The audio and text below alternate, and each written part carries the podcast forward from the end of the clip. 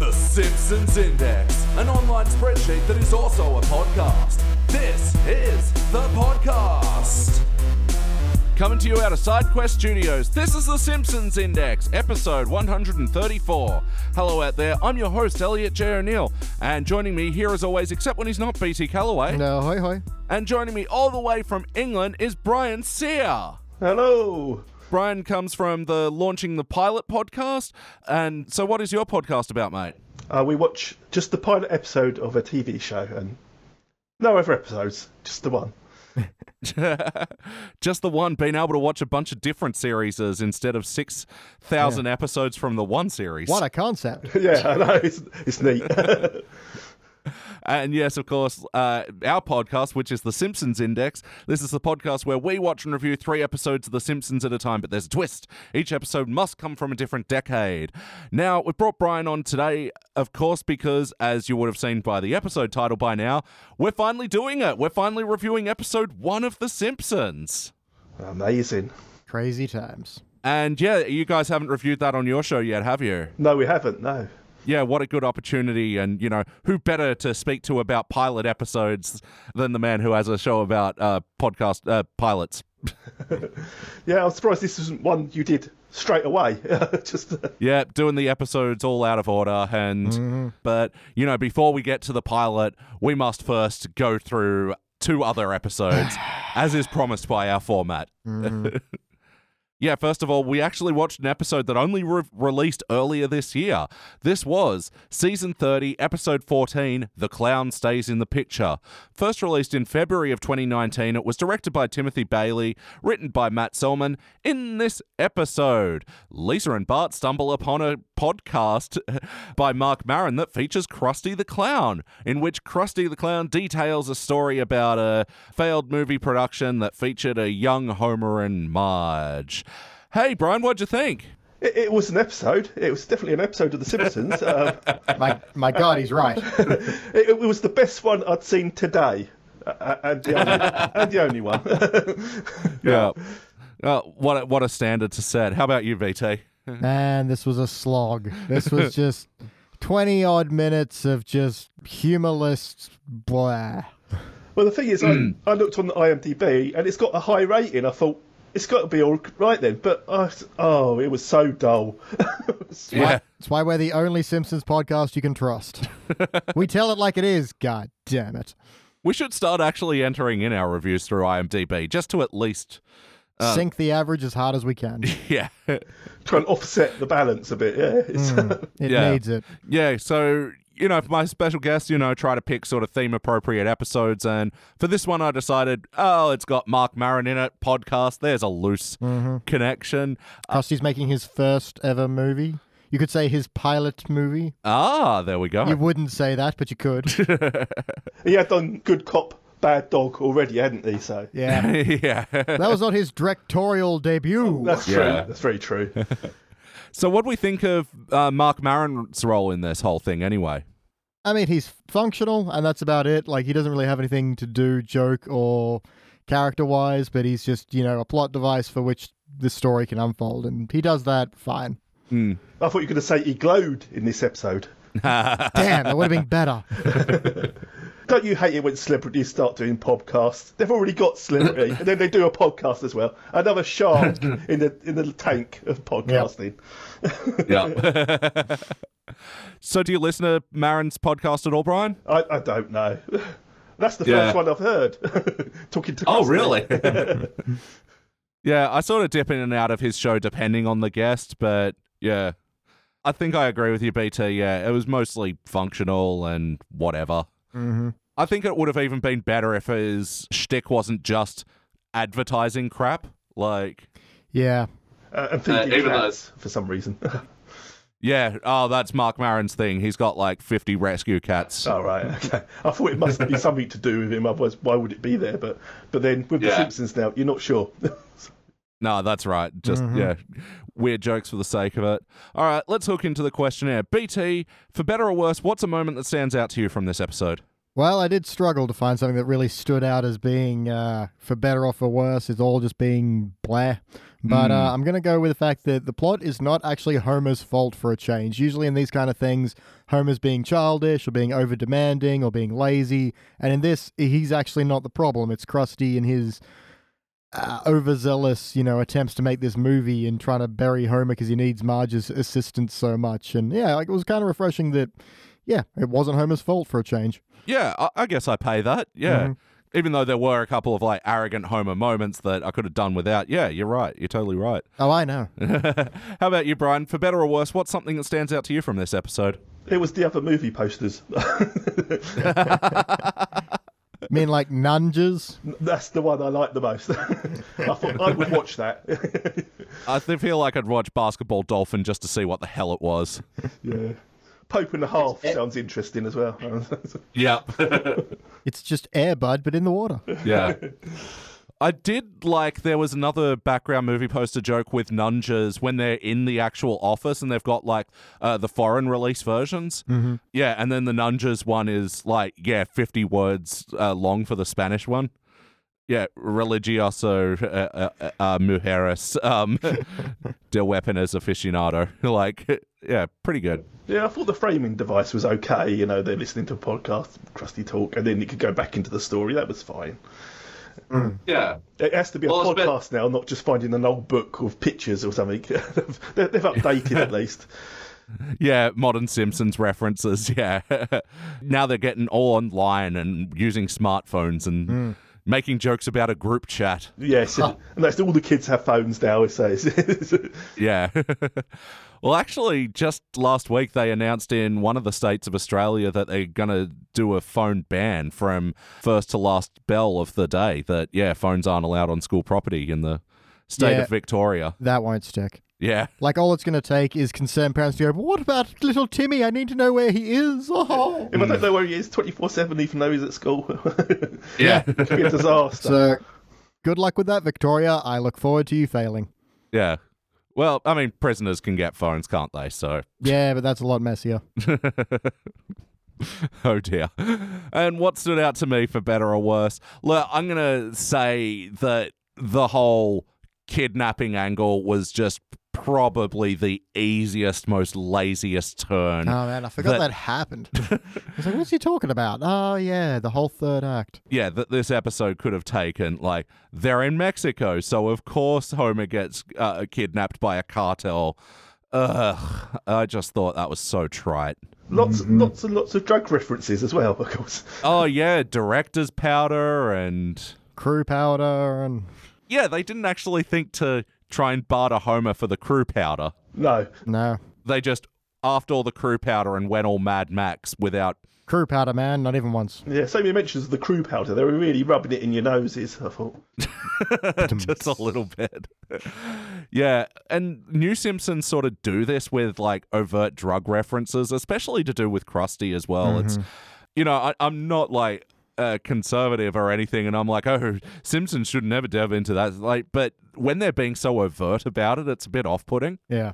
Yeah, usually it's very subtle. You know, Yeah. For kids watching, they'll probably miss it, but you know, this one, Yeah. no, I don't think so. Well, no, when they're flashing the baggie around, Yeah, like. which is a far cry from um, um, Krusty's old line of I, I I've my fair of whoa. Yeah. you know, if you get it, you get it, and if you don't, then you know that goes over your head. But uh, yeah, this is turning to the parents, going, "Mom, why do they all have little baggies of powder?" Yeah. So actually, I forgot to ask you at the top of the show, Brian. Have you delved much into New Simpsons at all, or are too busy watching the first episode of a, a hundred TV shows? If it's not in the seventies, I don't watch it. I, I, I- I delve in and out of The Simpsons. I, I think uh, maybe I stopped watching around the twenty-first season. I haven't really kept Yeah. up. But you were a fan of the classic era as well. Oh yeah, yeah. I used to watch it. I've got, you know, I've got the box seasons up to uh, season seventeen. So. Hmm. Oh wow! So And I used to watch it with the commentary as well. I'd watch it once, then I'd watch it with the commentary. uh, it Nice. warms my heart to hear a, a, a fellow commentary nerd because yeah, I I pour all over directors' commentaries. yeah, it's, it's the one thing I miss about streaming. You just Yes. No, absolutely. And it, it seems like it's such an easy thing for them to do, but I guess they've got no incentive if you're not buying the individual product. that's right. Yeah, But yeah, I, I love director's commentary. I think that's sort of what led into my love of podcasting as well. hearing people talk about stuff that's good. Yeah, you, Oh, know, yeah. you know, most people don't bother with the commentaries, so you think, oh, this is a rich vein of stuff I know that people don't know. Yeah. The fools. They just skip straight to the Wikipedia article. so the next question on the questionnaire, play count. Brian, have you seen this episode before I made you watch it? No, I hadn't. uh, BT? Nope. Also a native. Yep, this is a first for me as well.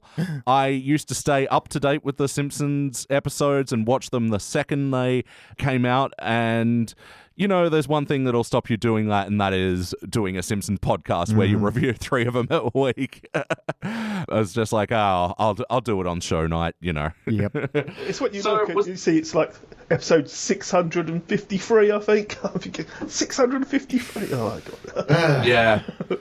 So yeah, with the announcement that they got renewed for season 31 and 32, that's going to bring the grand total up to 705, I think my math was. All right. Jeez.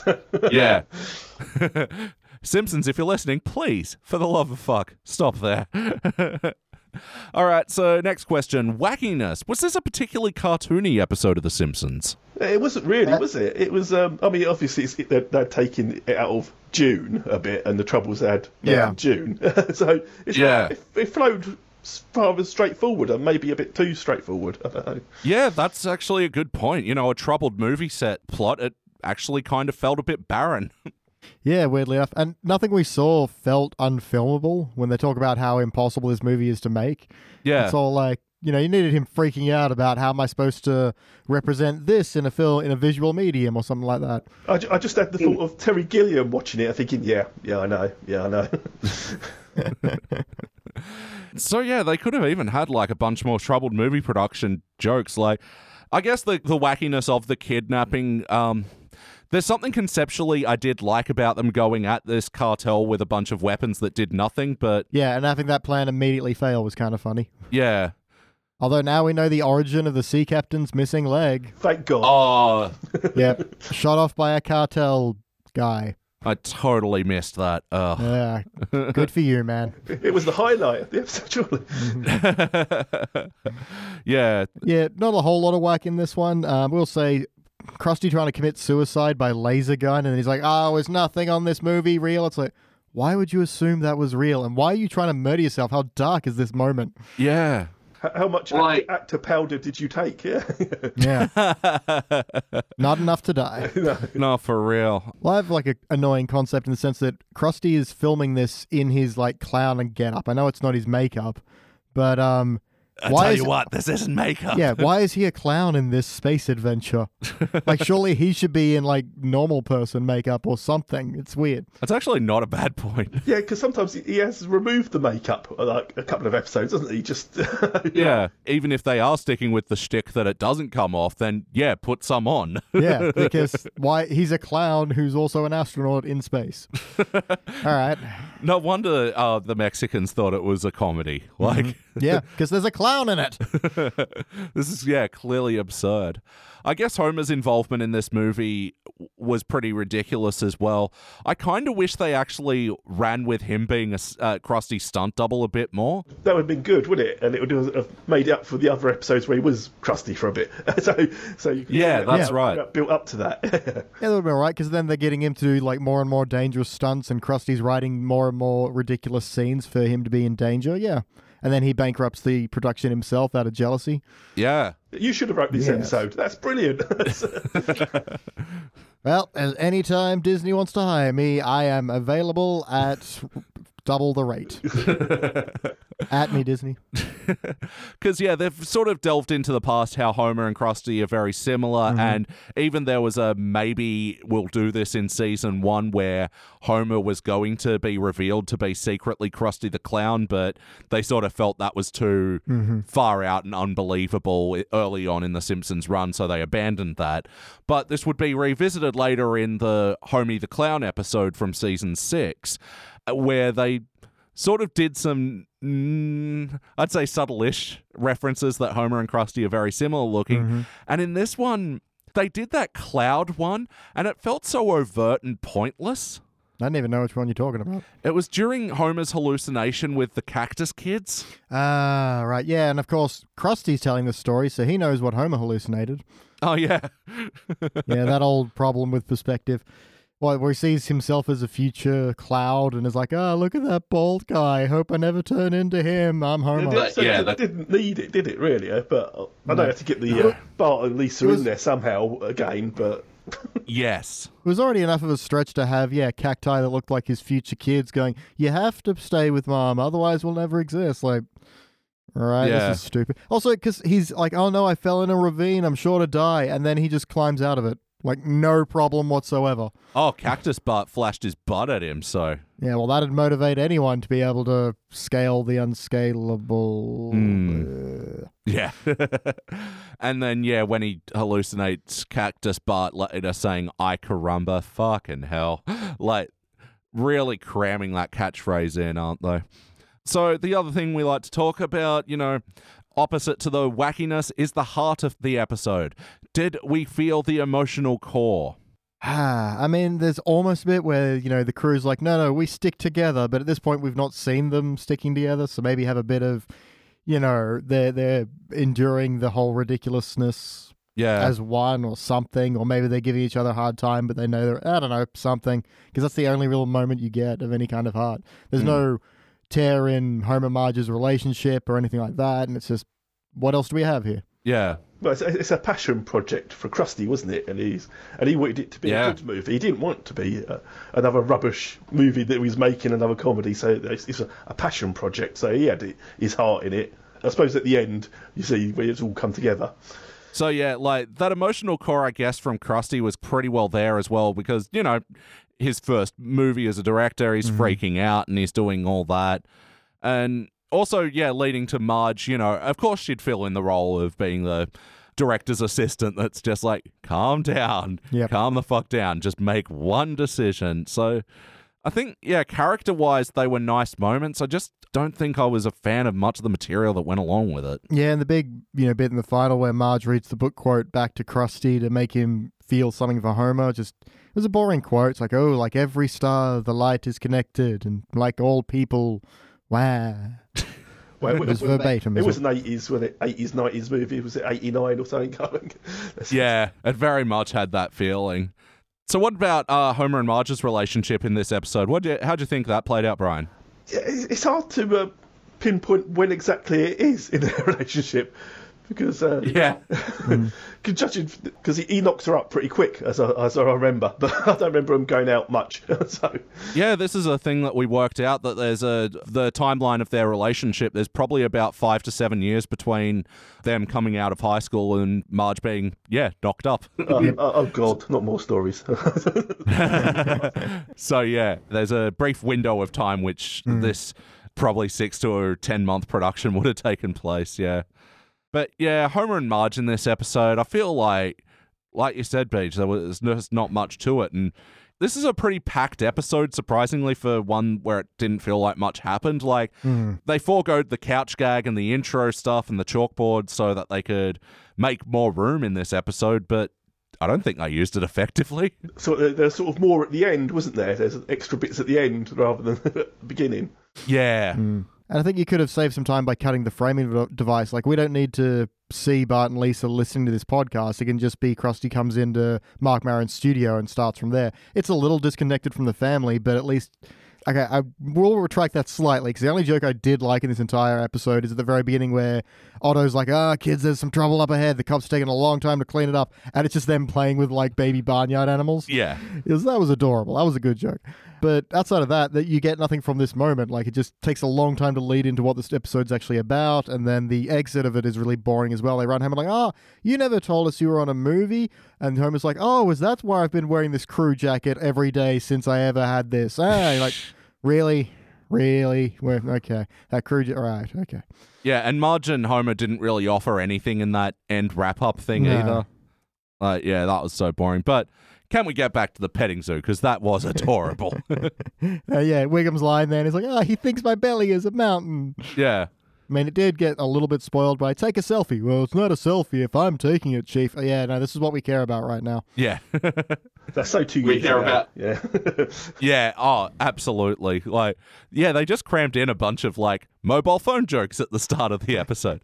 group chats, selfies. What we talk, kid? What up, fellow chiefs? yeah. But yeah, I, I just want yeah more of tiny goat on fat man stomach. so ultimately, though, did this feel like an episode of The Simpsons? In this question, we like to ask about the integrity. What do you reckon, Brian? Were the characters behaving like themselves, the Simpson characters that we kn- all know and love? I believe they were. Yeah. Yeah, the characters weren't out of model. It's just the episode is just really boring. Yeah, they were very straight laced in their approach to it. It's just Actually, Homer could have even been a bit more wild. Yeah. he should have been wacky or something on the set, but he- no, he, he, he did his job actually. Yeah. He's working quite hard. yeah, I know. Maybe he was out Yeah. of character actually. Yeah, Krusty's really putting this guy through the ringer and he's just going with it. Yeah. I mean, even like the show as a whole, you know, this is like a very different episode, and using the podcasting framework is it's not a bad device. And I gotta say, I think uh, Mark Maron actually kind of fit into the Simpsons universe fine. Yeah. yeah, yeah. Brian is, you know. Yeah, it didn't feel out of place, you know, like some guests certainly do. Like, Yeah, I think if, if Krusty had been on a talk show or something, I don't think it would have worked as well. I don't think you could Hmm. have delved deep into the story. No, that's right. Uh, I, and yeah, as we know as podcasters, yeah, podcasting allows for that opportunity to dive deep into things. So yeah, it Ramble, Hmm. probably we was call the it, yeah. yeah, definitely. But yes or no, would you watch this one again? No. Oh, and how about you, BT? Nah, there's no reason to come back to this. Nope. the other thing I forgot to mention that there is a Mark Maron counterpart to this episode where Mark Maron recently did an episode of his podcast, which I got to point out is weird because his podcast WTF What the Fuck, they didn't actually name it in this episode. Yeah, It Oh, yeah. was just Mark Maron's podcast. yeah, fair, fair. They didn't even want to say WTF. what the farfig Newton? How are you? What the faffers? Yep. what the farfies? Yeah, anyway, so Mark Maron did an episode of his podcast where he had on Yardley Smith, the voice of Lisa Witch. Excellent episode. Yep. But it's led in with this fake podcast with Krusty the Clown. And it is just some awkward fucking improv. like, yeah, it's barely listenable. Did you ever listen to that one, BT? or- Yeah, I did. It's boring. Like, don't have him improv crusty because it's just, ah, you know, I got hit by some seltzer. and, Ah, I'm crusty. Ah, Yeah. Yeah, and they- ah blow. You, know, ah." you, you can't take a pie to the face. eh? Oh, You know? Or can he? yeah. Those are all decorated cakes. I almost like that bit. yeah. Yeah. It's the fillings, damn you. Yeah. and that's uh, what this episode had a lot of fillings. BT, what would you change? Ah, I mean, just every most things like Every most things, yeah. every most things. Yeah, I mean, there's something to be mined from you know the pressure on Krusty and this being a passion project, and I think the idea of having him get so obsessed with sabotaging Homer that he sabotages his own passion project. Mm. That's all right, but just put in some kind of conflict or something because there's just nothing here and it's all just a bit bleh and it passes by and no one cares and we're done. Yeah, totally. How about you, Brian? What are th- some things you'd like to change about this episode? well, I think the movie failing and everything not going right is is a, is a great source to dig into, and if we have met countless true stories of that that they could have dig into, and they, they just sort of didn't. It's sort of glossed over, really, isn't it? Yeah, yeah. And as for what I'd change, you know, like I actually really like the idea of Homer being hired to be Krusty's stuntman, or him sort of seeing him on set and making the connection with Marge and her jealousy, because. When Marge and Homer were like making out, and he's like, Oh, every time your beeper goes off, you go and run back to him. And like, she chooses to ignore that. I was like, Yeah. Oh, I did not think the episode was going to go there. Yeah. And so I thought that would have actually made for a really good opportunity for Krusty to start this trying to split them apart plot.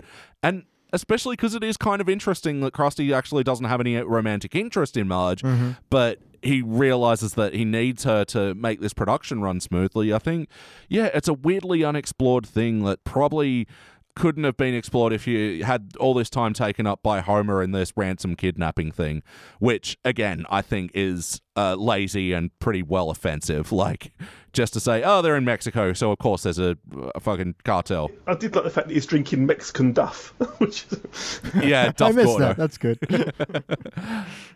All right, so yeah, we're here. BT, do you have any other notes? I Eh, got a couple. I mean, I got a kind of a smile out of good cop, dog cop for a li- while, but then he's humping the police chief's leg and was like, ah, okay, I'm done. Yeah. They do, you know, the classic little bus goes down the map and it's leaving little black dots, and then someone's like, hey, hey, whoa, whoa, we've been dripping uh, motor oil for the past however many kilometers. like, oh, that's not bad. But then they kind of ruin it with, oh, that was literal. It's like, Yeah. nope, nope, you just killed it. Thanks Mm. there's a bit where they get the ransom note, and you know, obviously it's in Spa- uh, so they're translating it, but it's just so slow and boring. Like Lenny's reading it in Spanish, and then Carl's translating it, and you're just like we're just hearing the same bit twice. There's no joke here. It's just taking double the amount of time. Yeah, all Yeah. for a go Raiders like Uh, it's uh, yeah. Like I don't know. Do something else with that. Like maybe instead of a ransom note, they just drew a picture or something. I don't know. I Yeah. It's just it took too long and it does nothing for you. Um, and I kind of like Mark Maron's ad at the end for hot cashews. Do you like hot cashews but don't want to warm them up yourself? yeah. You know, it seems like the kind of absurd product that's out there. And they also had um, what was it? Uh, Dollar doorknob dollar club. doorknob club. It's like that's that's fair. yeah. That's kind of funny when you think about how many doorknobs do you possibly need. Well, yeah, especially because his usual ads of Squarespace and stamps.com. I think you mean stamps. stamps. Get it right. How about you, Brian? Do you have any other notes from this episode? Only the fact that I wanted to see Christian Slater in it. it's it's mentioned because they can't get back in the trailer. Yeah. They can't get Judd Nelson to come out and they can't put Chris Sailor back in. I like that joke. Mm-hmm. yeah. And yeah, my only other note is at the end, yeah, Marin and Krusty are watching the movie in a Mexican theater and like Marin's making the overall point, you know, your movie did bring people together, you know. And it's like, yeah, awful stuff does bring people together, doesn't it? but it's, it's, no, but it's no closure for Krusty. I like that. no. It's closure. yeah. It really does feel to me like they're referencing the room in that moment I as know. well. I was about to say because there's that yeah. there's that bit in the end of the Disaster Artist where they're like, "Well, you wanted to make a famous movie, and you have," but which kind of makes me they'd leaned on the idea of it being a very room kind of thing a little bit more. Like maybe there's a film festival and they're playing this movie, and Krusty wants to stop it, but you know because he's embarrassed by it. I feel like there's something else to get from that. No, totally. All right, guys, it is time to rank this thing. On the Simpsons Index, we rank using our six point scale, which starts down the bottom at failure. Maybe if the episode is just meh, you give it participant. But for the positive rankings, you got okay bronze, good silver, excellent gold. But for the best of the very best, you give cubic zirconia. I'm going to go first. Let me show you how it's done. I'm going to give this a participant. Like, even going through my notes, I'm actually sort of surprised at the amount of things that I liked about this episode. I think it does actually show a bit of promise, which is kind of what's disappointing about it. I liked Mark Maron enough. I just think that, yeah, they didn't invest enough time into the right things in this episode, even though all the pieces were there, but it was definitely not enough to give me a positive ranking. BT. Man, I really want to fail this one because it's just so boring, but I don't have enough hatred for it to do that. I don't think. I only really got like two bits, which is the hot cashews and the baby goat. Yep. but that's really about it but i just i don't have enough grudge for this one to want to kick it into the pit so as much as i want to fail it on the fact that it's so boring i just don't care enough so participant All right. And Brian, what would you like to rank it? I'm going to agree with you. It's a participant. They had the opportunity to make it better. They didn't. But other than that, I'm just going to forget about it. yeah, by the time we move on to the next episode of review of this one, will have definitely left my head. yeah. All right, so yeah, that'll be a unanimous participant then.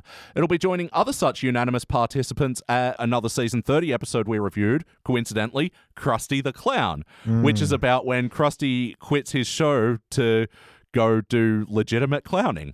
yeah ah, that's another thing i wanted to bring up is yeah krusty's voice is annoying to listen to for more than a scene like a whole episode based on Well, it's actually interesting because one thing I learned from directors' comps is that because Krusty just naturally speaks slower than a lot of other characters, so I've heard the writers say in episodes that they have him in, they've actually got to make the writing that much punchier and quicker around him because he generally speaks so slow. well why didn't they do that No, for real.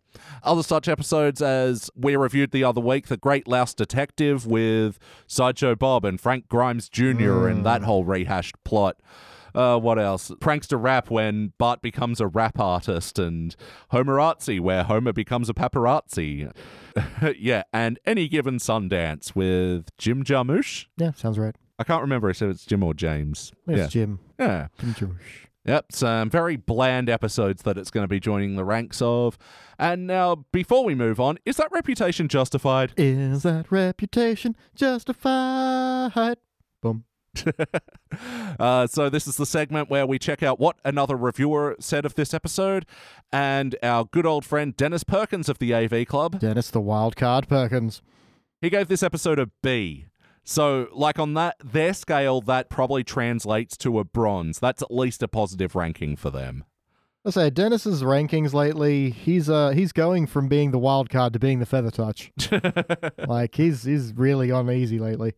Yeah. Yeah, I think I read, I read this review, and I think he said that it's back to classic status or something like that. In it, I thought, uh, no, Yeah. He did mention that, yeah, it's harkening back to its glory days. And I'm what? what episode did you watch? This one, no.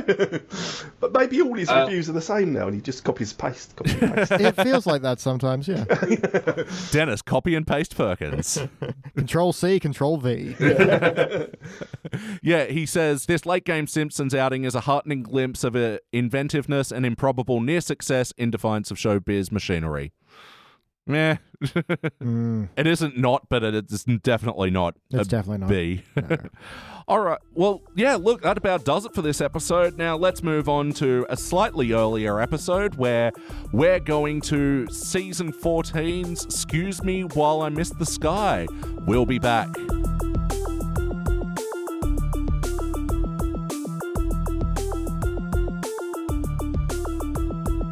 And we are back, and we just watched our Teens Era episode. This was season 14, episode 16, Excuse Me While I Missed the Sky. First released in March of 03, it was directed by Stephen Dean Moore, written by Dan Greeny and Alan Grazier. In this episode, document Deslin Deckman comes to Springfield Elementary to shine a light on the school, but whatever, that's not much of the point. It's more about Lisa becoming an astronomer and trying to reduce light pollution, and Bart stealing hood Hmm. ornaments. Mm-hmm. Obviously. Hey, what do we think? yeah, I quite like this one. Yeah? yeah, I did. Yeah. It was some fun. yeah, it was. Yeah. But there's a lot of good elements in this one. Yeah, like structurally I think this one's a bit of a mess, but it does have some of like my favorite little moments and jokes. Yeah, it does kind of waver a little bit and towards the beginning of the third act, but yeah, eh, it works okay. I actually think the third da- act is where they pulled it together. Like, Well, just the little bit in between where you know we have the problem and now we have to figure out. There's kind of a they try to do like a you know little bits of segments across Springfield, and I don't think they quite work terribly well. Like why are Homer and Marge sleep deprived, but the kids aren't. yeah, Homer can sleep anywhere. We know that. It's strange because it's based on the British documentary Seven Up, which is uh, famously every seven years they go back to the same kids. But that's not even really mentioned in this show. They have Eric Idle doing that bit, and I'm thinking, why? I don't. Well, yeah, they Declan Desmond, yeah, guest star of this episode, Eric Idle. Uh, he comes back a few times, and actually, they do a full-on Seven Up in Springfield style episode, and I remember we quite liked that one actually. Yeah, again, it was pretty good. And later on, I think maybe in the HD era, they expand that "Do You Want Lies" with that movie yeah, it as actually well. becomes a movie instead of a quick joke. yeah, What about Upskirt Dreams? I mean, We it- did that. it's in development hell, you know. All right, let's hook into the questionnaire. We'll start with you, Brian. For better or worse, what's a moment that stands out to you? Uh, there's a few bits I liked, but for some reason, I really like the Frink bit, where he's in the observatory and you have uh, all the other scientists around it and he's throwing microscopes at them. I don't know, it tickled me for some reason. I did. They're like hermit crabs. huh? You said he was out of microscopes. It's, it's so so random, but I loved it. It's a classic tower defense game. Well, yeah, I mean, of course, Frank could have an interest as well in reducing light pollution, but yeah, I like the idea that if you leave an observatory, you Yeah. know, 'cause know, because public property, it's. Just be invaded and conquered by other scientists. How about you, BT? For better or worse, what's something that stands out to you? Ah, well, there's a bit where Lisa's seeing all the light pollution as he sees all like, "Puh, no one ever wrote a poem about sickly orange barf glow. to prove her wrong, I've written a poem about sickly orange barf glow. oh, sickly orange barf glow, I see you on my TV show. Lisa thinks but she doesn't know all the secrets hidden in a sickly orange bath glow. Hashtag Fragile. Snaps, snaps. Very good. So yeah, take that fictional ten-year-old from twelve years ago. Yeah, I gotta say as well, the sickly orange bath glow did animation wise look really good. I think. Yeah, all the light pollution. They they found good ways to put that in effect. Yeah, well, I think this episode actually had a lot of good lighting effects in it, like from the bath glow to the night skies, and also to uh, when they were overloading the lights and just showing general light pollution. Yeah. First time they used digital digital lighting effect, I think. Yeah, well, season 14 is like when they were definitely like well into using digital uh, animation instead of hand drawn. Yeah, so yeah, it makes sense that they yeah, take advantage of the new technologies that they had available to them. and it worked. Uh, what stands out to me from this episode? Yeah, I'm just going to expand more on the Declan Desmond thing because there's actually not that much to pick off from it. Like, and I think that's the real shame of this episode. I wish they did go lean in Yeah. more to the documentary style because it's like that's what this episode wanted to set up, but they just didn't follow through with it. Like, I still think you could have had these stories about Lisa finding direction and Bart stealing hood ornaments and stuff, but reframed in the documentary style and also given the kids of Springfield a lot more to do because like while there were some good jokes that's sort of what they felt like just you know ragging on Millhouse for being a wuss Yep. hey, he'll be batting three seventeen in the majors, whatever that means. Yeah, I have no idea either, but it, it must be good. yeah baseball is neither of our country's thing play count how many times have you seen this episode before today I've seen it uh, probably three or four times before today. BT yeah, something similar to that. Yeah, I've seen it a few times. I generally like season 14, and I feel like, yeah, this one goes pretty well on the disc, I guess. Mm-hmm. so, was this a particularly wacky episode of The Simpsons? And there was some neat whack in there. All the screwed up animals with the constant daylight. These are some of my favorite The jokes. bird just flies down and tunnels into the ground. Yeah.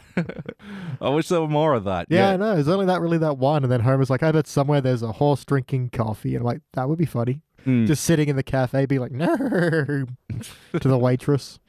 Yeah. And yeah, I did I did like suggestible Homer. Yeah. Yeah. The subplot was about stealing hood ornaments, weren't it? Uh, Yep. Yeah. I remember that was a thing, but it was in the 80s, not, not in the 2000s. But it was the Beastie Boys who started it. It was all their fault. Damn you, Beastie Boys! They've really turned a corner with their fight for the right to reduce carbon pollution. but, you know, we all change over time. Yeah, that's why they were stealing the hood ornaments. Actually, yeah, but now that you mention it, like cars generally don't have like poking outy hood Yeah, ornaments. it's usually anymore. only the real fancy ones like your Rolls Royces and junk. Not anymore, Yeah. they don't. Yeah. Yeah. you know, I'm going to guess it was The Simpsons that ruined it from that episode where Mr. Burns uses his hid- hood ornament like a target when he's chasing down Bart. Yeah. And now they're like, well, we can't have nice things anymore. Thanks, Simpsons. But yeah, on the hood ornaments thing, a bit of wackiness that I like that they shone a light on was Fat Tony being all like, you mean that 10 year old in a mustache was fake? Like, Barton Millhouse running the valet service. I think that was a charming little bit of cartoony Yeah. nonsense. yeah. What's- Yeah. Hood stealing hoods in the hood. Yeah. Good old news report joke there, yeah. Mm-hmm. But yeah, I didn't really like some of the Italian stereotypy jokes, like Millhouse for some reason going, try the cheese a pizza. It's greasy like you. That was just like, what? yeah. Why would you do that? It's just lazy. Hey, maybe in Millhouse's mind, complimenting each other's greasiness is what you do. Mm. I don't know. I'm sure Fat Tony wasn't more upset. Was in the restaurant. They had the Italian map on the wall, but they didn't have Sicily. Yeah. There was no Sicily. It was missing. oh, really? It's like how New Zealand keeps, you know, disappearing from maps because people forget about it. Yeah. we see you, New Zealand. we recognize you. What up, bro?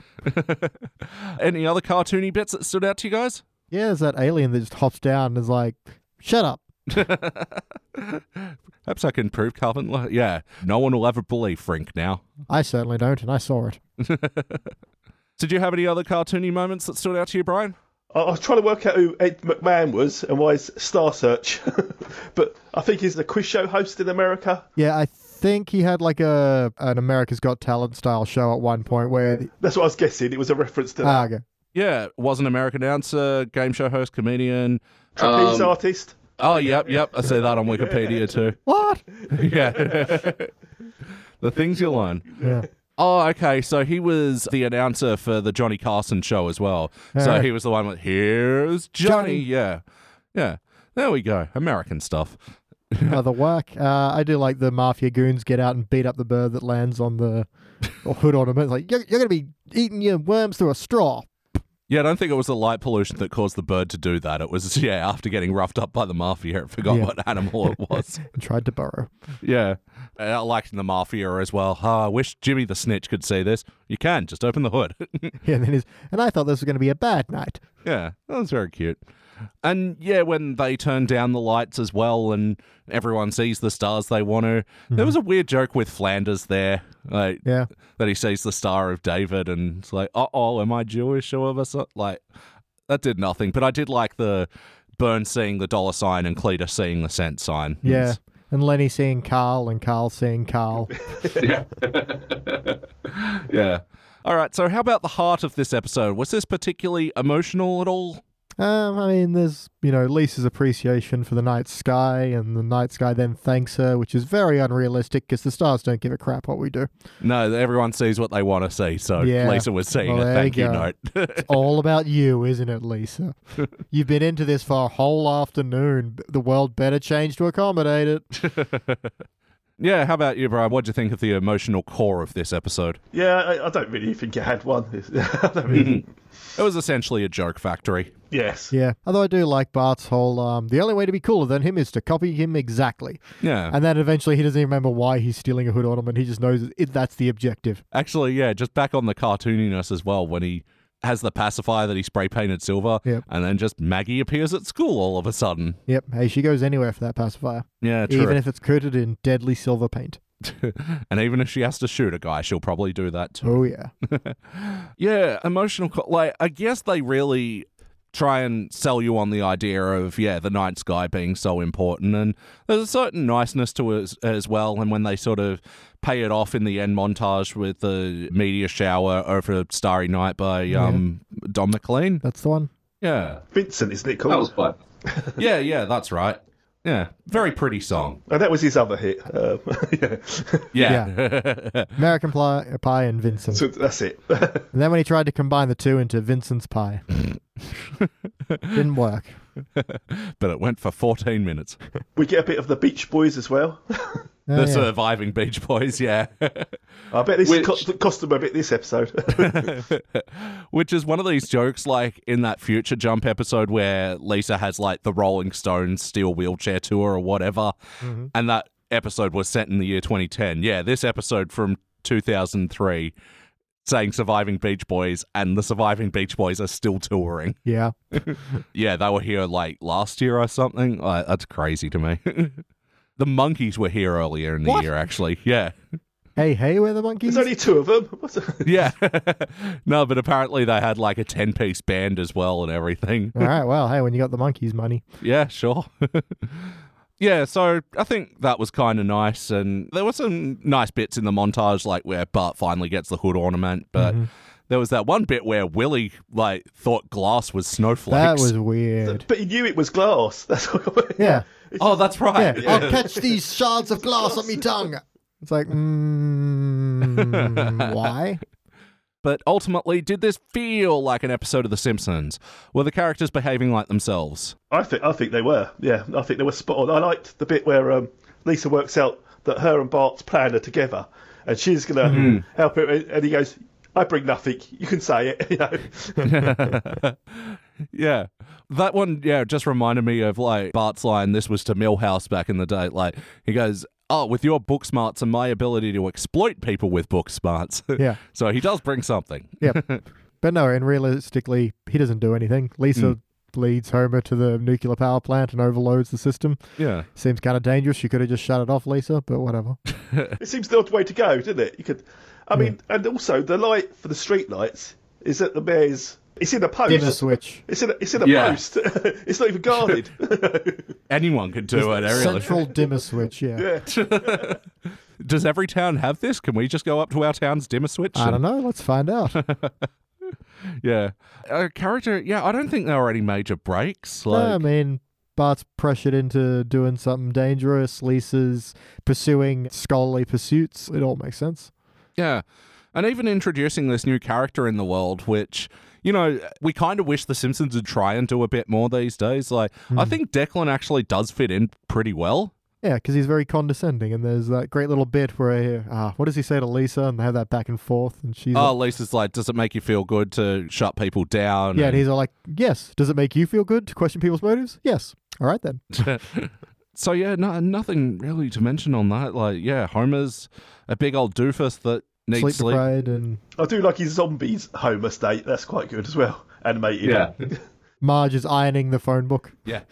And also, I like the way that when they go by the telescope, he goes boing. is, Yeah. Is it going to bounce? Why would you do that? But that's classic home, Yeah. isn't it? Yeah, I I think I probably like extended it too long with the whole duh bit. Yeah, it but- should have been more boying. Yeah, but I did like it when he just quickly throws the telescope and his daughter underneath his arms and bails out of the shop. Yep. Very good. But ultimately, would you watch this one again? I would, yeah. Yeah, for sure. If it's yeah, on. I might watch this one again, might put it in a playlist. And so we like to think about like other episodes that this pairs well with. So, yeah, what is a Simpsons playlist that you could make that includes this episode? Telescopes, Bart's Comet, Oh, yeah. and uh, Bard of Darkness. Yeah. Animals not behaving like the animals they should, like uh, when Oh, the yeah. penguins are flying around, or When the rhino is laying eggs. what did you just see, Lisa? yeah. Well, actually, yeah, Lisa's uh, scholarly pursuits, you know, Yeah. Lisa's career. Mm-hmm. Yeah, her Lisa ambition. just getting into something new. So Lisa the Buddhist, Lisa the vegetarian, Yeah. Lisa the iconoclast. Yeah. Oh, and Declan Desmond episodes. There's a good sure. handful of them. Like, can't remember how many of them are actually good, but you handful. know, a handful. yeah. Yeah. That's about good. BT, what would you change about this episode? Ooh, I would have Lisa recognize my poem about sickly orange bath glow. I think just maybe spend a little bit more time on the wacky things happening with the lights. I don't know, maybe have some kind of upside because then why wouldn't people ask him to turn it back down again? Because they're clearly suffering. Yeah. maybe there's a thing about I don't know. Mr. Burns is making so much money from the lights being on all the time that he doesn't want it shut down, and you know Quimby just bows to that or something. But no, not terribly much. This all's got a pretty nice flow. Just more jokes. I didn't get too many outright outright laughity laughs. Mm. So uh, yeah. How about you, Brian? Is there anything you'd like to change about this episode? No, I, I think it runs quite smoothly. I mean, it is a little bit disjointed at the beginning, but uh, it's it's okay. Yeah. As for me, yeah, I already mentioned that I'd like them to actually stick with the documentary style or Mm-hmm. not have it at all. I feel like it doesn't really exist either way, and that's kind of a letdown of this episode. And also, I think there should be more n- negative reaction to the lights being out. Like, there is a very real thing that, you know, if Mm-hmm. Yeah. you don't have lights at night, there is an inherent danger with that. And Oh yeah. I think that's. Looting happens. Yeah. Car accidents. Yeah, people getting hurt, all The that city's stuff. sundial is useless. yeah. No, I just remembered there was such a thing as daylight. So Yeah. But wouldn't yeah, I be mean, used. even in, in a town at night, you know, having ample street light is a n- necessity, and Mm-hmm. I feel like that should have been a bit more explored. And yeah, yeah, like I said at the top, hooking into the documentary more and shining a bit more of a light on, yeah, some of the other kids as well, like Mm. rather than it just being a cheap, easy way for them to get some jokes out. Pylon Millhouse, yeah. Yeah, Get us something else going on. I think Eric Idle was a little bit wasted. Uh, no, totally. Yeah, a man of his talents is just, Mm-hmm. yeah, he should have been in the episode a lot more. it it should have done a song. I'm a documentarian. I'm okay. Yeah. All right, we're here. Brian, do you have any other notes? I, I did like the bit of Milhouse falling over at the end and his leg twitching. That's- Yeah. Ju- just, Yeah, to, sh- that- just to show he's not dead. Yeah. Yeah. But very injured. yeah, yeah. yeah, that whole missing the ball montage is fucking. It's so perfect. I Yeah. like that. How about you, BT? Any other notes? Oh, yeah, got a few. So, first off, go Aberdeen! uh, minerals are boring. Take that, minerals. I love that as well. How she's just reading the little plaque and just gradually Yeah. talking herself out of it. yeah, even Lisa gives up. That little presentation that convinces her to be an astronomer that has, uh, and the Milky Way, home to this little blue planet we call Rigel 7, not far from Earth. Yeah. And then this the, the callback of the, now, who will press my reset button? Will it be you, or you, or Mm. you? And uh, we get a reference to Carl being Icelandic again, which will come up later. up. Yeah, so I don't know if you knew this, Brian, but they did basically a whole episode where, um, He steals Carl- the money, doesn't he? He steals the lottery. Is it lottery money? Yeah. So- oh yeah, that's right, yeah, yeah, and yeah, we quite liked that episode as well, which Yeah, is so how far away from this is this like season 28 or something weird like that, isn't it? twenty three off the top Okay. of my But head. still, yeah. it's, it's pretty, this is what, 14, so it was quite a Yeah. distance between the two. But yeah, just a throwaway line that they decided They knew to. all along Carl was Icelandic. Yeah, oh, totally. All right, it's time for my final notes. There was a joke during the Krusty Burger mo- um, documentary, documentary, what documentary that I didn't like. They're talking to Homer. But doesn't it bother you that um, the burgers are made from mad cow meat? And Homer's like, "Oh, they pass the savings on to me." Blah, blah, blah. It's yeah, this stupid brain damage joke where yeah, it's the immediate payoff. I didn't really like it. Mm-hmm. I like how the Simpson family were eating dinnerables. Like, do you have this in England, Brian? Like lunchables? Like, Sorry, what's that? Lunchables?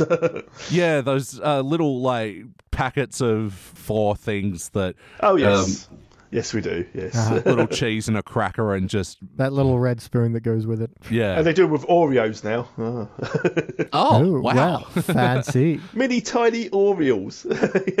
Yeah, yeah. Just seeing dinnerables. That yeah, this is yeah, like the evolution. yeah, where American cuisine is going. Going. It's there, man. Oh, there was another joke with Homer I didn't like, and it was more on Lisa's delivery, Mm-hmm. where she was, Dad, it's not a kaleidoscope. And I was just like, oh, quit spelling out the joke for me. Yeah. like, it would have just been fine if, like, yeah, Homer said the thing about where's the pretty swirling colors, and Lisa Yep. just gave him a look, and you didn't even. Yep. There's you know that slow pace of just. Yeah. Mm. Oh, we get another Homer drooling over food playlist. Mm, bad eggs. Oh, Mo and Selma are making out in the park, and Selma thought Mo was John Ritter, who you might remember from Eight Simple Rules of Dating My Teenage Daughter, and Mo thought Selma was a gorilla Yeah. and was okay with this. I mean, any lips in a storm? But, oh, Mo, no. Bad Mo. like, Don't don't don't kink shame the man. He wants to make out with a gorilla. I think I- I- I'm pretty comfortable kink shaming bestiality. No, um, no, no, he never said that. He just made out with it. Still, anyway.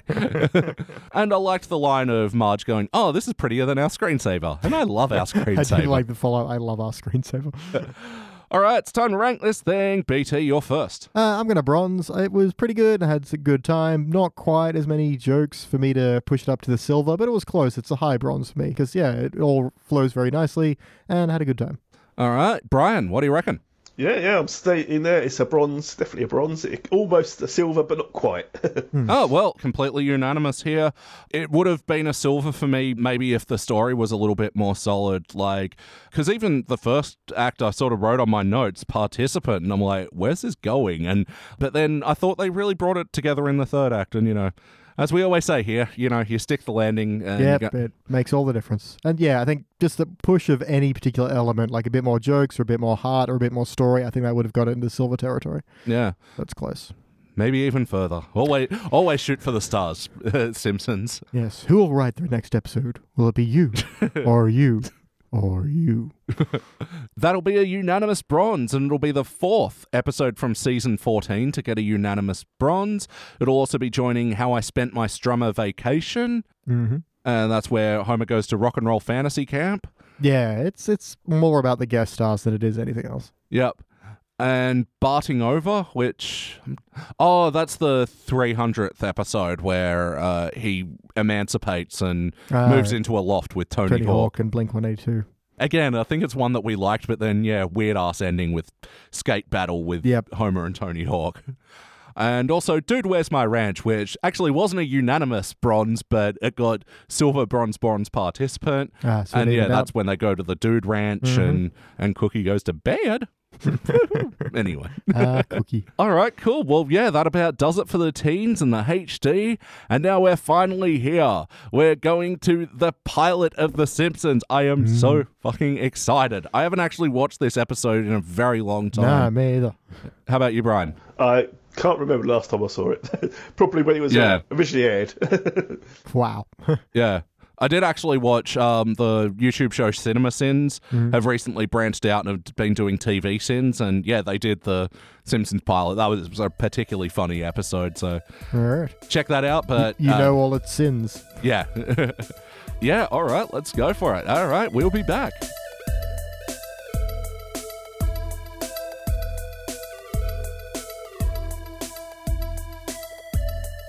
And we are back, and we just reviewed our classic episode, and I don't think there is more classic episode than this. Season 1, Episode 1 Simpsons Roasting on an Open Fire.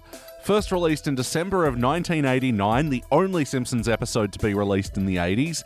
It was directed by David Silverman, written by one time writer Mimi Pond. In this episode, this is the pilot. what did we think? I mean, personally, I feel deceived. There was no roasting and no open fires to be spoken of. but uh, no, it, you've said it several times already, but I'm going to steal your line. It's charming. Yeah. Can't say much more than it was a charming episode. It's a charming Christmas uh, tale. Yeah. I mean, I did write charming, but tame by today's standards. It's, it's very tame, isn't it? Yeah. Yeah. Yeah. So, yeah, this is an interesting one because this wasn't originally intended to be the pilot episode of The Simpsons. The Simpsons first season had a lot of trouble with their animation, you know, it being a new show and it being, you know, an adult animated sitcom, which was a very new thing at the time. A lot of their episodes came back with uh, what producers described as rubbery Disney style animation which caused them to shelve the originally intended pilot, Some Enchanted Evening, which I don't know if you guys remember. That's the one with the babysitter bandit, which I think would have been a much darker pilot to go with for the start. Yeah, that, that, Is that, it- that would come out of a dark place, wouldn't it? That one. Certainly not as charming, no. Yeah, and you know, while I'm not a big fan of Christmas episodes myself, I feel like this setting does actually provide the a, a a good way to introduce the characters. Yeah, and it provides the drama to the story as well. It's not just Christmas for a background thing, it's actually part of the plot. So, Yeah. So, and we get like the essential core family introduction here, and, you know, part of the extended family in Patty and Selma and Grandpa as well. And so, functionally, yeah, I think this did a way better job of being a pilot than in some Enchanted Evening could have. yeah, it's a lot interesting to see how many pieces were there from the very beginning. There's Snowball 2 gets an introduction, L- Lisa's want of a pony, Flanders just being not a bad guy, but just accidentally showing off when he doesn't realize how much Homer's struggling. Yeah. And uh, yeah, this is Generation 1 Homer, where he's the uh, flawed patriarch and not a, the Labrador or the asshole. Yeah. Yeah, we get a drunk Barney as well, don't we? It's all the Yeah. classics characters.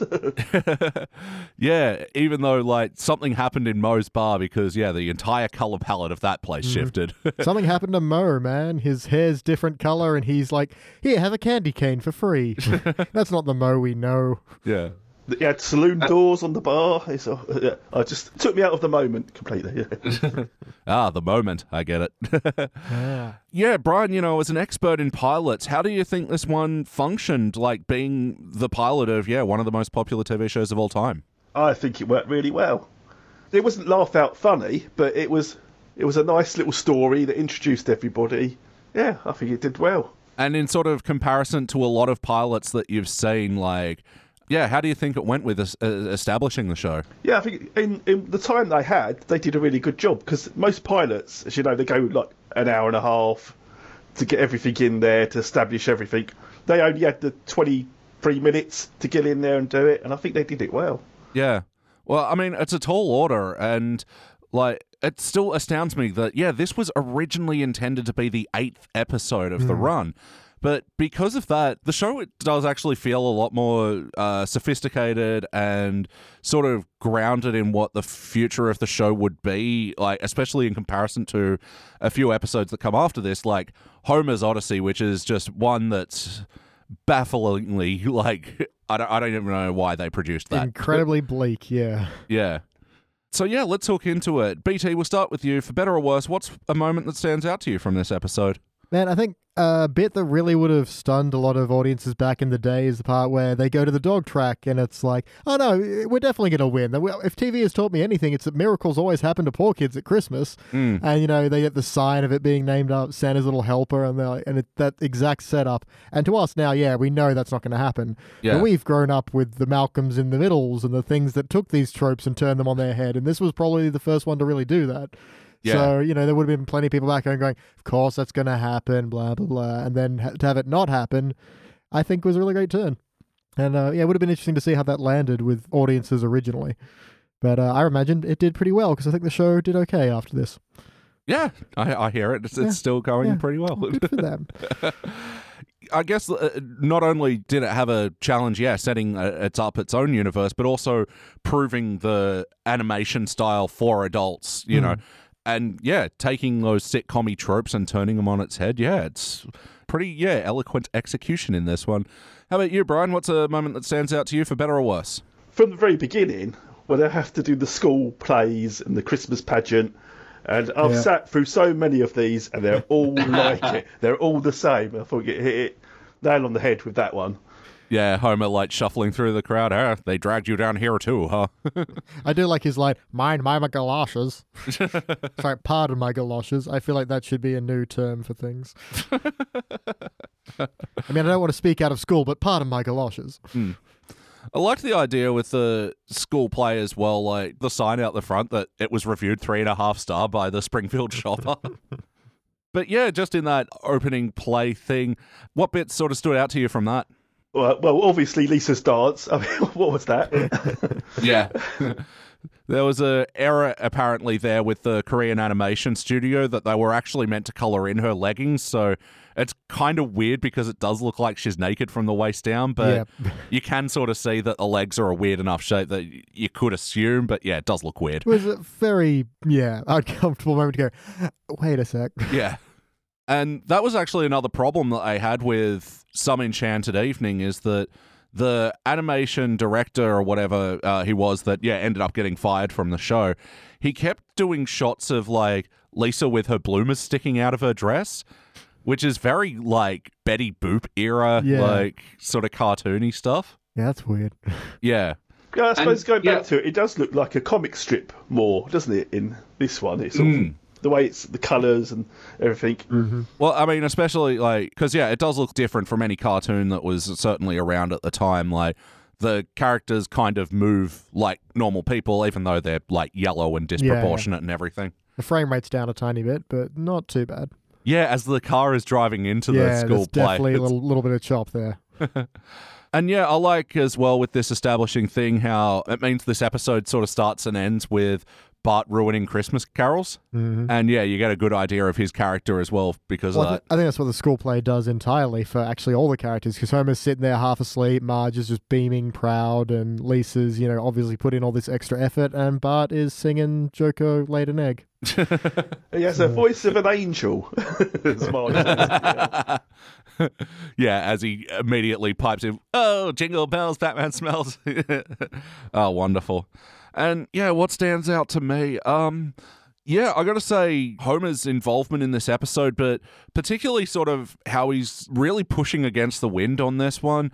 So obviously, yeah, losing his Christmas bonus and trying to compensate and you know hide the secret from Marge, but also in the face of like Patty and Selma constantly doubting Oh him. man, Patty and Selma are the fucking worst in this. like, if you ever want to know the origins of that feud, we know, and it's Yeah. Patty and Selma all the way. Every line they give, they just suck the air out of it, don't they? They're just really. Yeah, And I really love in the end how Lisa calls them on it as well. Yeah, Homer's the patriarch that she looks up to. Mm-hmm. yeah. Yeah. so any knock at him is a knock at me. Uh, Watch it. and I'm too young to defend myself. yeah. Oh. Yeah, they're all just like, oh, you know, he'll come home reeking of booze and cheap perfume from all the filthy whores he's been banging. and it's just like, wow, you people are awful. Yeah. Especially like in that moment as well, because Lisa has demonstrated that she's still a kid there as well. Like Yeah. she's just happily enjoying the happy little elves and And Grandpa is struggling through it. Yeah. what does he call it? Unadulterated something. I wonder if this is like a comment on cartoons of the time as well. Like, no, we're not unadulterated. We are adulterated. Get ready to be adulterated. All right. Play count. How many times have you seen this episode before this viewing? We'll start with you, Brian. Oh, well, it's, it's got to be 10 plus times. I, I've lost count, really. Yeah. BT? Yeah, I mean something like that because it wasn't on high syndication. I think because it was such a stark contrast to what we were used to. But I don't know. It's definitely seen it plenty of times. So ten-ish, twenty-ish. Yeah, probably wouldn't put it, yeah, super high because I think you're right. Yeah. Season one, like, tended to be a surprise when it popped up in syndication. Yeah. And I think, like, even Foxtel doing their marathons, they, like, sort of avoided doing season one because it is a bit clunky, but yeah. Uh, So, yeah, I'd- 20, 30 times maybe. So, wackiness. Was this a particularly wacky episode of The Simpsons? Nope. It's straight down Um, the middle, isn't it? It's a, it's straight story. Yeah. No, very much. So, you know, in the, this question, you know, we also like to explore did they take advantage of the cartoony medium? I do like that Marge hides the cash jar in her hair. Yep, there we go. yeah, that's a cartoony moment. And you can hear, like, when it hits the table, there's a real thunk and there's Oh, some yeah. coins in there. That's some he- heft to that. It's a big jar, so- She has a strong neck. just like a good woman should. Man, find yourself a lady with a strong neck. Whose head can support a jar of money. Oh, dear. Yep. So I'm just trying to think, yeah, what are some moments from this episode where they took advantage of the cartoon medium? No, they could have done this live action, couldn't they? It's- No, totally. Because even, like, the light display that, you Hmm. know, Flanders has, that's just totally within reason. Oh, yeah. That is a great moment as well when he kind of, Homer just kind of walks outside and looks at his house with its three lights, Christmas lights on, and Flanders' house that's all dolled up. And like, That yeah, even if the fairy lights were working, wouldn't have been too much to Hmm. Yeah. brag about. yeah, not a whole lot of whack. I think the most wackiest moment is, oh, I don't want to go until our dog finishes. all right, let's get out of here.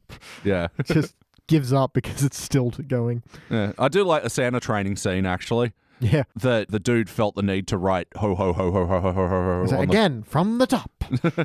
I like when Oh, they do the oh, ho ho oh. ho's with passion. Then Homer says, "When do we get paid? Not till Christmas Eve." Then it's all low key ho ho ho's. Oh, yeah. ho, ho, ho. and yeah, Homer clearly failing this thing at every turn, yet he still gets the job as a small Santa. Well, how many times people walk up to Mole Sanders and go, name all the reindeers? Yeah. Do it. Nixon. I think the teacher as well is the same as the hypnotist from Homer at the Yes. Bat. So maybe that's how he whipped them into shape. He just got Ah. them to do a good job. a good job. And yeah, the other sort of uh, weird cartoon thing, I like when, uh, when Homer is the Santa and yeah, still clearly doing a bad job, and Mm-hmm. Just yeah, venting to all the kids. yeah. I hope y- y- your Christmas gets a little easier. Oh, and, and well, as soon as Mrs. Claus's sisters are gone, thanks for letting me vent. and yeah, pinching a bite of the kid's donut. Wonderful Homer stuff. So, making way for the heart of the episode. What do you reckon, Brian? Was this a particularly emotional episode of The Simpsons? I think there was a little bit of emotion there in the. Yeah. in the, in the, the- it's really tied to reality, isn't it? Of not having enough money for Christmas, and they soon let that Hmm. Yeah, one go, right. didn't they? Yeah. tied it to Yeah, reality. Yeah. Yeah, well, eventually down the line, because the thing that surprised me and like all my Simpsons rewatches is that there wouldn't be another Christmas episode until season seven's Marge Not Be Proud, the Bart stealing the Bone Storm game one. Wow. It feels weird, right? Yeah. That long without, ah, never doing a s- Christmas episode again. And then all of a sudden they did. Yeah. Man, if only Frank Grimes could have seen this early one where Homer's really struggling. I Yeah. think his opinion would have changed him. But yeah, after that, they'd go on to. Yeah, do a number of cheap, tacky cash in Christmas Hmm. episodes, you know, for lack of a better idea, sort of feeling stories. Yep. Looking at you, White Christmas Blues.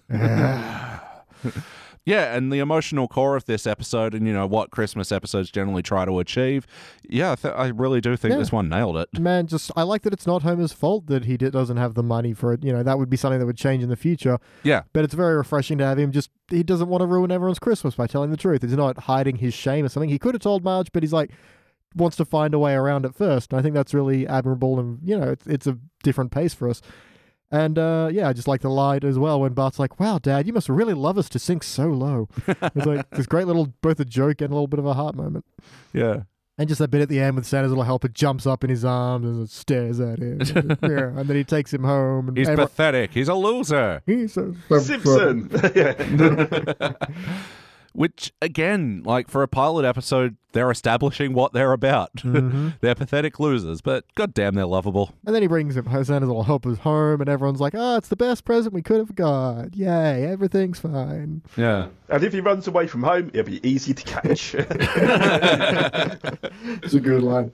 Yeah, I love all that self knowing stuff. And yeah, not even Patty and Selma were going to chime in with one of their jabs then. and actually, there's a little there's a little bit of them smiling as they look at the dog. So Oh, real? Wow. and some say their heart grew three sizes that day. Those people are wrong. and God bless us, everyone. Yeah. yeah. and yeah, Bart like playing with the trope. It happened to Tiny Tim. It happened to Charlie Brown. It happened to the Smurfs. And it's- Yep. Who's Tiny Tim? Who is Tiny Tim? It's from a Christmas Carol. Oh, oh okay. Charles Dickens. I need legs, Dad. Can I get some for Christmas? Ah, I forget the details, but Yeah, I only know Tinny Tim from I was about to Futurama. say, you know Futurama. That's good enough.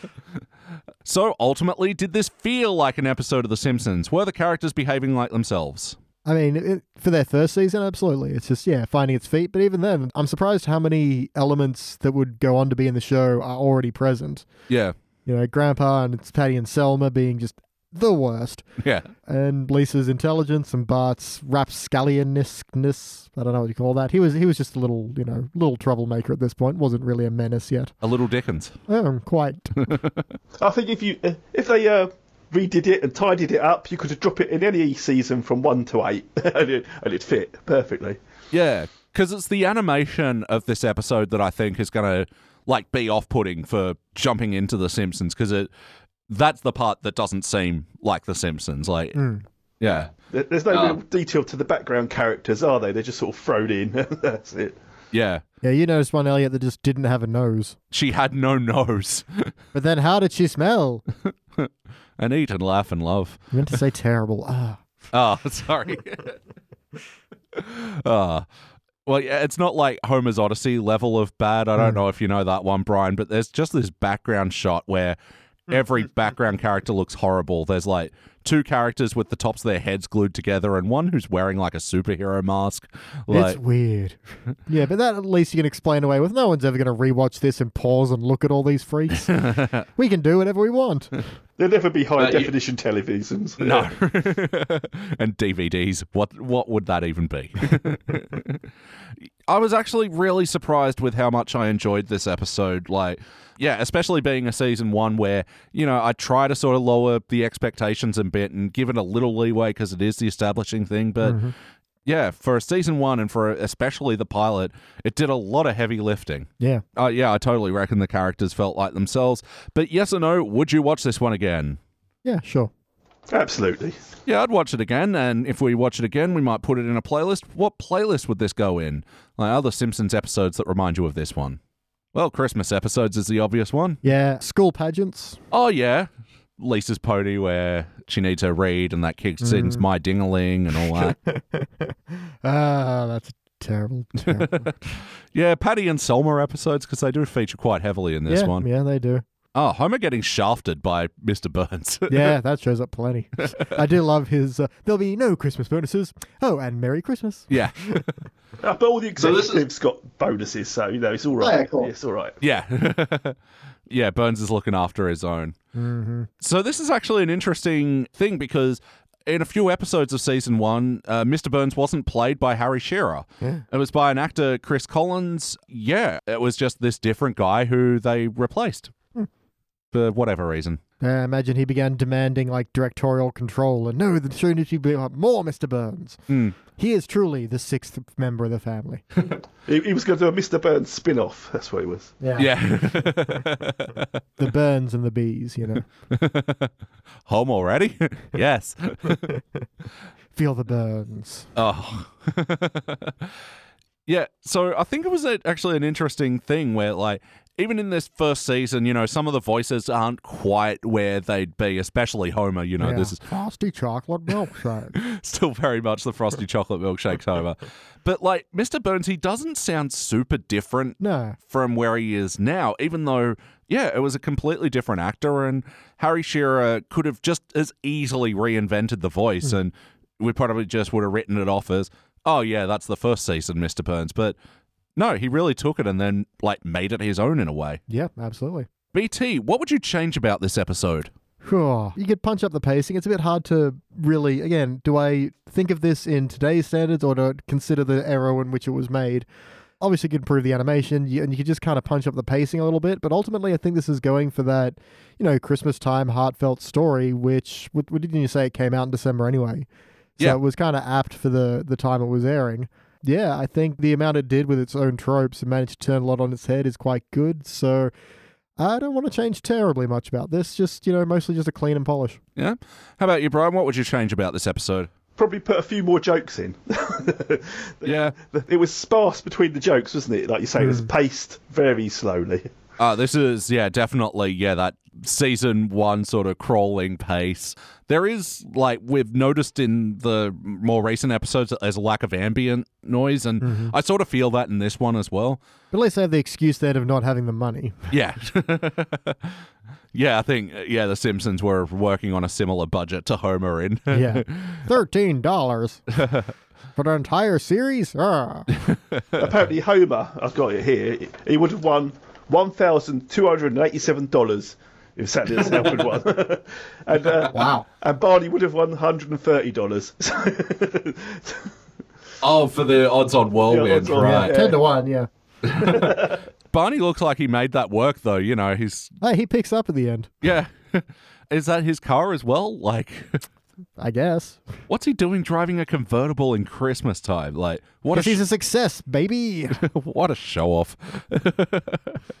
and yeah, so as for what I'd change, um, yeah, spit and polish. Like, uh, yeah, I'm just going to be echoing your points anyway. Like, I, I don't feel qualified to, yeah, fix this one up in a way. But just while we're are speaking about the writing, so Mimi Pond, the writer of this, this was her only Simpsons writing credit, and she like expressed recently that she had actually quite a troubled uh, history with the show, and this wasn't actually, in her words, like a joyous experience for her.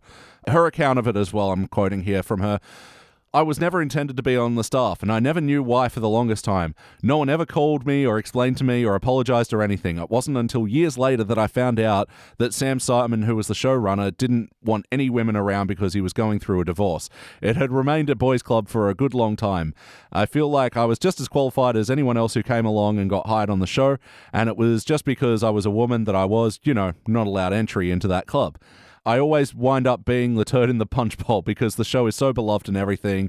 And I'm sorry to burst bubbles, but it wasn't a pleasant experience for me. well, that sucks. yeah. Yeah, still an interesting thing that, yeah, the first episode of The Simpsons was written by a woman. Yeah. Well, just I would have assumed this early season would have had more Matt Groening in it, but uh, evidently not. Well, that's how they knew each other because Yeah. Mimi Pond was a cartoonist herself and a writer. Yeah. And so, yeah, she knew Matt from, you know, the cartoony circuit because Mm-hmm. he was doing Life in Hell and, and also the Tracy Ullman shorts of The Simpsons that came before this, which, yeah, is something that I keep forgetting about with Yep. this being the Simpsons pilot is that they effectively had three seasons of being a sketch show before this. Yeah. True. Oh, and on that, Tracy Ullman makes a guest appearance as one of the kids singing in this episode. All right. Wow. She's also singing in Moe's Bar, uh, Santa's Little Helper. That's her voice in the background. Oh, right. there we go.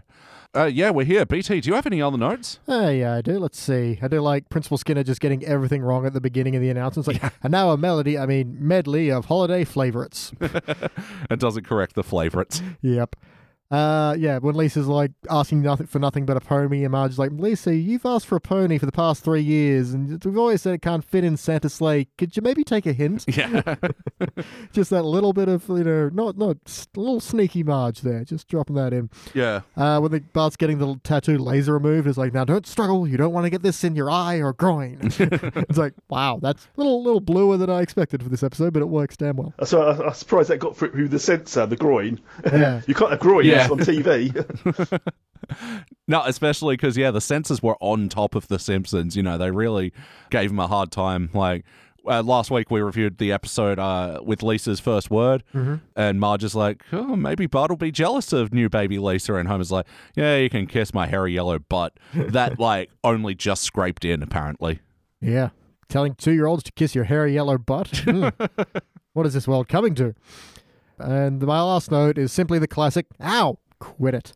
ow, quit it. Yeah, total Simpsons broke my brain hours for that one. Yep. And how about you, Brian? Do you have any more notes about this episode? the pageant that was uh, Matt Grading. That was his idea because when he was at school, he'd lived through because his uh, grandparents were from Russia, so he was going to tell him about Russian, and they apparently had told him that's a communist country. They don't celebrate Christmas. Sit down. so, Oh, brutal. wow. Life in hell, huh? Yeah. All right. Well, I just need a couple of seconds to just do the last of my notes. BT, the question. All right, so we do have a final question for our guests. If you could have a sandwich named after you, what would be on that sandwich? Or if that's too difficult, just what's the best sandwich? it's a cheese sandwich. That's the best sandwich. That's full Just stop. pure, pure, just cheese? Is it toasted? What? you can have cheese and pickle i- if you're stretching it, but you know, just don't don't don't yeah, cheese. But, but what's on the Brian? That's what I want to know. if I walk into a deli and say, "Give me the Brian," what are they serving me?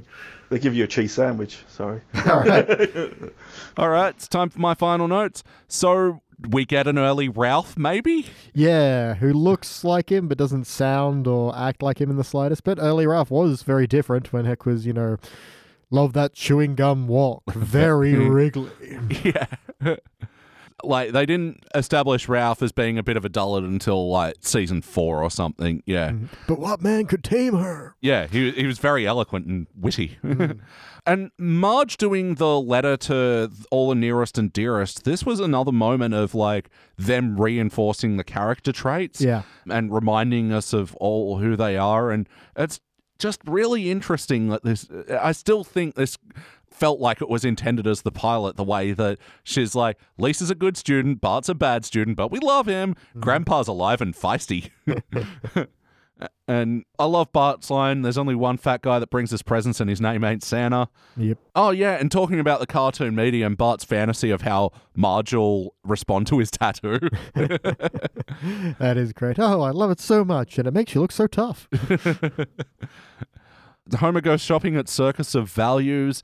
And there's one little inconsistency here where he doesn't get anything for Lisa. I did notice that. I guess assumed he'd already picked it up somewhere, but um, I Yeah. didn't notice it was called Circus of Values. That's interesting because uh, that's the name of the vending machines in Bioshock. Oh, really? So I wonder if they pulled the name there. Interesting. Yes. And Homer's beard is like worse than all of the other Santas. I don't know how this fooled Bart for as long as it did. Bart's an idiot.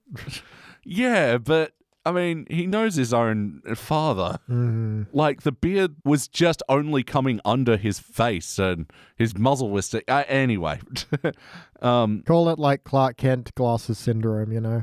yeah, yeah. My final note is I like how in the end during the Rudolph Red-Nosed Reindeer song, the yeah Lisa's also getting in on the uh, parody lyrics as Yeah. well, and yeah, she's still showing that yeah she is a kid, she has book smarts, and yeah. Anyway, but Still a child and likes to mess things up. All right, let's rank this thing. Brian, expert on pilots, you're up first. I, I think it's a silver. I think it's, it's it's quite high. It's good. It's got all the elements. It's working. Yeah, I'm surprised because I th- went in here thinking that it'd be a silver, but I'm actually going to give it a gold. And I think, like, in a way, this episode is essential, so why wouldn't I give it cubic? But it isn't quite what The Simpsons would become. But I think as a starting point, it achieves a lot and it kicks a lot of goals successfully that. like I think just on a technical level, it's just going to get a gold from me, even though it's a bit rough around the edges. It sort of could use a few more jokes and punching up and stuff. It's certainly, yeah, not as funny as a lot of golds that I've given, but yeah, I think it did an incredible job for a big weight that it had on its shoulders. BT. It was a little split because I feel like if this episode came out now, I might only bronze it. But then, should I consider, you know, when it was made and the fact that this was so early for the run? Uh, I'm going to go with a silver, actually, just because it is a very you know cohesive episode, and it you know explains all the characters. And you're right, it is very surprising this isn't the pilot, considering how much they reinforce what's going on. But uh, you know, it's got its great heart moments. It could use some more jokes, but what's there is pretty punchy, and I feel like some of them don't land just because they're old now, and that's not the show's fault. Uh, so yeah, I'm gonna give that a silver. All right, well, cool. Averaging out, this will be a shiny silver. And this will be the second classic era episode to get a shiny silver ranking, the other being Bart Carney, where Bart and Homer become Carneys. yeah, the shiny silver is actually like some of our like more contentious episodes Yeah. where like fans have gone really it got that high so yeah in that we've had hunker hunker burns in love where yeah mr burns gets a young hot girlfriend It's about Mr. Burns. Of course, it's a great episode. Yep. Monty can't buy me love, where Mr. Burns steals a Loch Ness monster. I- I've seen Ah, a theme here. yeah. uh, well, Grift of the Magi as well, which is another Christmas episode with the Funzo robots as well. Uh, Mm-hmm. yeah. and Gary Coleman. yeah, that's right. Three prawns is hardly a galaxy. I'm gonna stay here and see how this ends out. His phone's not even plugged in. uh, Springfield Up, where they're doing like a parody of those Seven Up documentaries um, in Springfield. wow, that did a lot better than I remember. Well, yeah, Shag gave it a gold. I, that one baffled me. I thought, yeah, at very best a silver. But anyway. And also Weekend at Burnsies, where Homer gets super into weed. Man, that's a fun one though. Yeah, a- absolute stupid story, but with a lot of great jokes in it. All right. Well, yeah, that about does it for the Simpsons Index. But, you know, before we get out of here, we like to recommend things that we're into lately books, TV, music, film, movies. What else are things? Cleaning products, um, various types of insulation. so uh, we'll start with you, BT. What have you been into lately? Well, Bradford insulation bats are clearly the best you can know. Um, I haven't been in too much lately as I had this problem last time, but uh, I finally got to around to watching Oculus, which is a horror movie that it's on Netflix now, and it's kind of divisive. I've heard a lot of people talk bad about it. I've heard a lot of people say it's quite good. I'm on the good side. I quite liked it, but I also like you know reality bending movies. So Yeah. it's a light recommendation, but uh, yeah, why not go check that out? I suppose. How about you, Brian? Is there something you've been into lately? I've been watching a lot of Charlie's Angels original. Really? Yes. How's their pilot? Their pilot was good. It was good. it had James. Um, oh, what's his name? I can't remember it now. it had people in it. It's great. Wow, Charlie's. uh, I I think that's the oldest show that we've had recommended on this. Mm-hmm. Like, oh, wonderful. And yeah, what I've been into lately, I got to say, like, full disclosure, we only recorded an episode yesterday, so my current No, the recommendation. magic. Don't ruin the magic.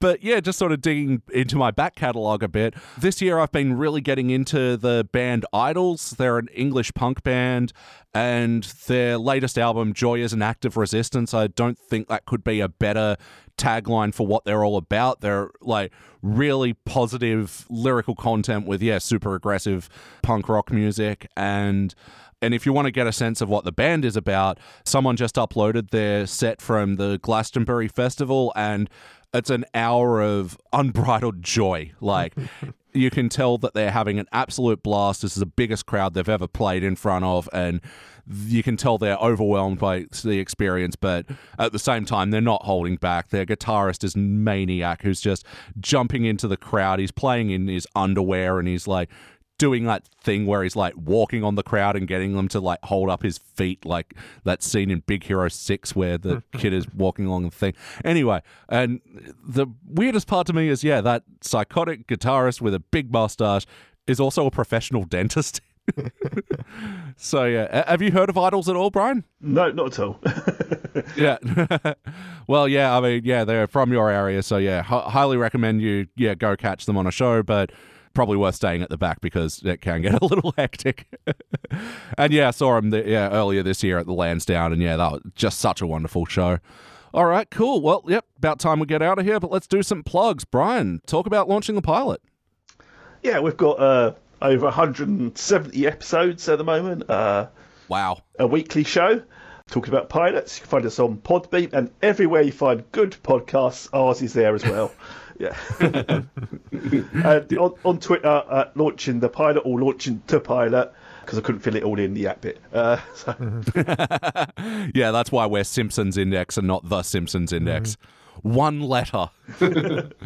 All right, cool. And BT, our other podcast. Yes, our other podcast is a Game of Thrones podcast, and you might think, wait, isn't Game of Thrones over? Well, for everyone else it is, but for us it isn't. We are uh, running Thrones of Game, where we watch the entire series backwards. I've watched the entire show beginning to end, but Elliot has never watched an episode until we started watching it backwards. So you get a unique perspective. It's a fast podcast, it's a good podcast. Have some fun, check it out. All right, cool. Well, yeah, that does it. Hey, thank you again, Brian, for doing this. It's, yeah, really wonderful episode. Yes, it's, it's, it's been an experience, I would say. That's what we aim to do. Yeah. Well, yeah, I, I can't believe we've done it. We've done the pilot episode finally after, yeah, 130 some recordings. Yeah. Yeah. And I think, yeah, this clocked over. So we've now done over 400 episodes of The Simpsons on the Simpsons Index. And there's only 666. Only a few to go now, then.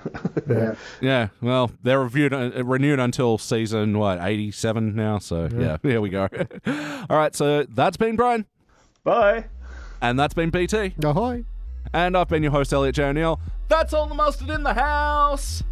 Ooh, part of my galoshes. Thank you for listening to the Simpsons Index podcast, which is also an online spreadsheet available at thesimpsonsindex.com. You can chat to us online at facebook.com slash thesimpsonsindex or at simpsonsindex on Twitter or Instagram. Now, there's no bonus scenes for this episode, so we'll catch you next week.